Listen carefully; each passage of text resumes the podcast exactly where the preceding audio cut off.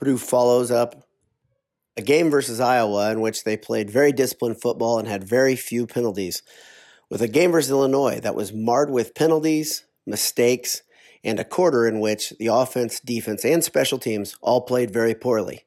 Yet, they still came out with the victory 31 24 versus Illinois. Let's talk about it.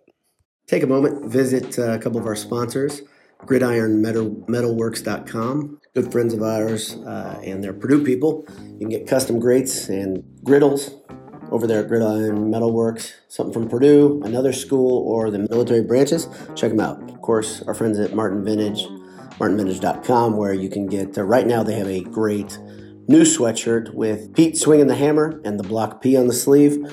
Check them out, martinvintage.com. And finally, if you're in town, if you're in West Lafayette, go to AJ's, eataj's.com. One of their 20 beers on tap, AJ's Burgers, Beef, Beer. Those guys are our pals. Check them out. So uh, Purdue goes to Champaign, Illinois, and before the game even started, there was big news. There was kind of a uh, a buzz happening around because it sounded like Illinois was going to be down a player or two uh, thanks to COVID. Turns out uh, they were down their starting quarterback, their backer quarterback, and 13 other players, which right away that made it look like Purdue should be in a really good uh, position to succeed. and when you look at the score, 31 24, the final from Champaign, uh, Purdue walks away with the victory. It seems that they handled their business. And when you really look at the box score, the fact that Purdue was up 31 to 10 at the end of the third quarter, it looks like things were going according to plan until the fourth quarter. In the fourth quarter, the offense uh, pretty much sputtered or came to a complete halt altogether. And at the same time, the uh, punting unit fell asleep as well. Uh, Cormier uh, shanked a couple of them, gave Illinois a short field, and then the defense jumped into the act by allowing Illinois' uh, first time starter, fourth string quarterback Taylor to drive down the field on two different occasions. Illinois had 14 points and Purdue had zero in that quarter, and the game got a lot closer than it should have. Defense was inconsistent. It was a bit of a mixed bag, and I'll talk about that in a second. But overall, it really felt like a game that was not played well by our Boilermakers. On the offensive side, uh, O'Connell started again. Uh, he, if you look at his stats, they were simply brilliant. He finished the game 29 of 35, 371 yards, and two TDs. But the stats in this one surely don't tell you the whole story, much like all of the stats here for our Purdue Boilermakers today. AOC's numbers look like a guy who would be all conference, honestly. 29 of 35, 371 yards, two TDs, no interceptions is pretty darn great. But he missed some key reads as Illinois uh, brought some different looks he didn't pick up the blitzer. He took some costly sacks. One of them in particular uh, was a loss of about 13 yards, and then Illinois got the ball back two plays later and then scored. Uh, shortly after that, that was a that was a big one. His reads were a bit slow at times. David Bell played amazingly again. He had nine catches, 122 yards, and a touchdown. His longest catch was 30 yards, but maybe his catch of the game was the game clincher down the right sideline with Purdue uh, in the shadow of uh, Illinois' goalpost, they really needed to get out of there so they could at least punt the ball comfortably, if not get a first down and uh, end the game effectively. And Bell went up with a right-handed, a one-handed right-handed catch. O'Connell put it on the money, but only where Bell could get it. But it was amazing. Illinois defender was draped all over him. On top of Bell's big day, the 122 yards there, Horvath had 22 carries for 102 yards. He is, once again, that's three straight games for Horvath over 100 yards, starting last year versus IU.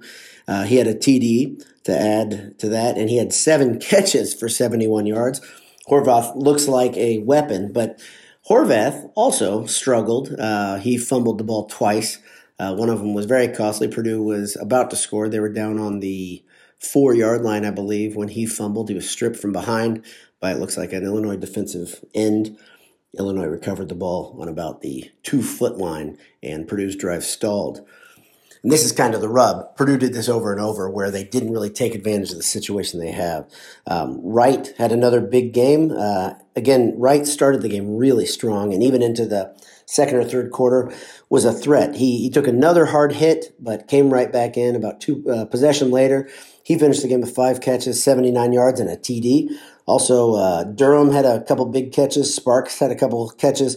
Sheffield, Anderson, uh, they all had catches as well. So uh, O'Connell was spreading the ball around uh, like he, he does. He was um, he was using the weapons. Uh, one thing we didn't see this week, which we saw last week, which O'Connell seemed not apprehensive at all to throw across the middle. Purdue stretched the field, especially early in, early in the game. They had a couple long passes.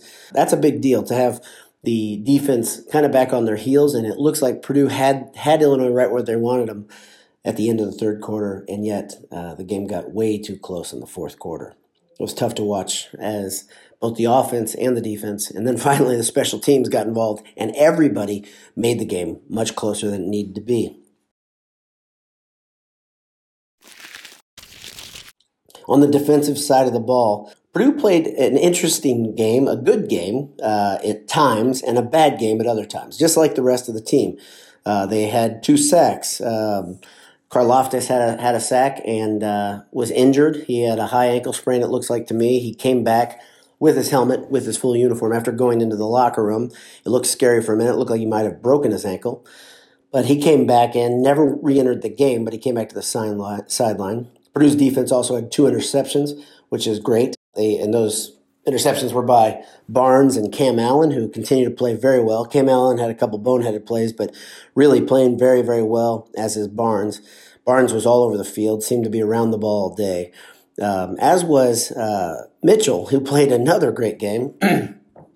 Mitchell continues to pretty much lead the defense in a lot of different categories, but the biggest one, he had 11 tackles, and uh, a couple of them were very, very important. I think he had one or two for a loss. Uh, Thieneman had seven tackles. Uh, a very quiet day from Thieneman, it seemed to me. While um, seven tackles is a is a very good day, uh, I just don't remember seeing him all that much until the fourth quarter. One big problem it felt like the defense had all day is they couldn't get off the field, whether third or fourth down, because Illinois went for it a few times. Uh, they didn't slam the door shut on Illinois, and Illinois kept drives alive.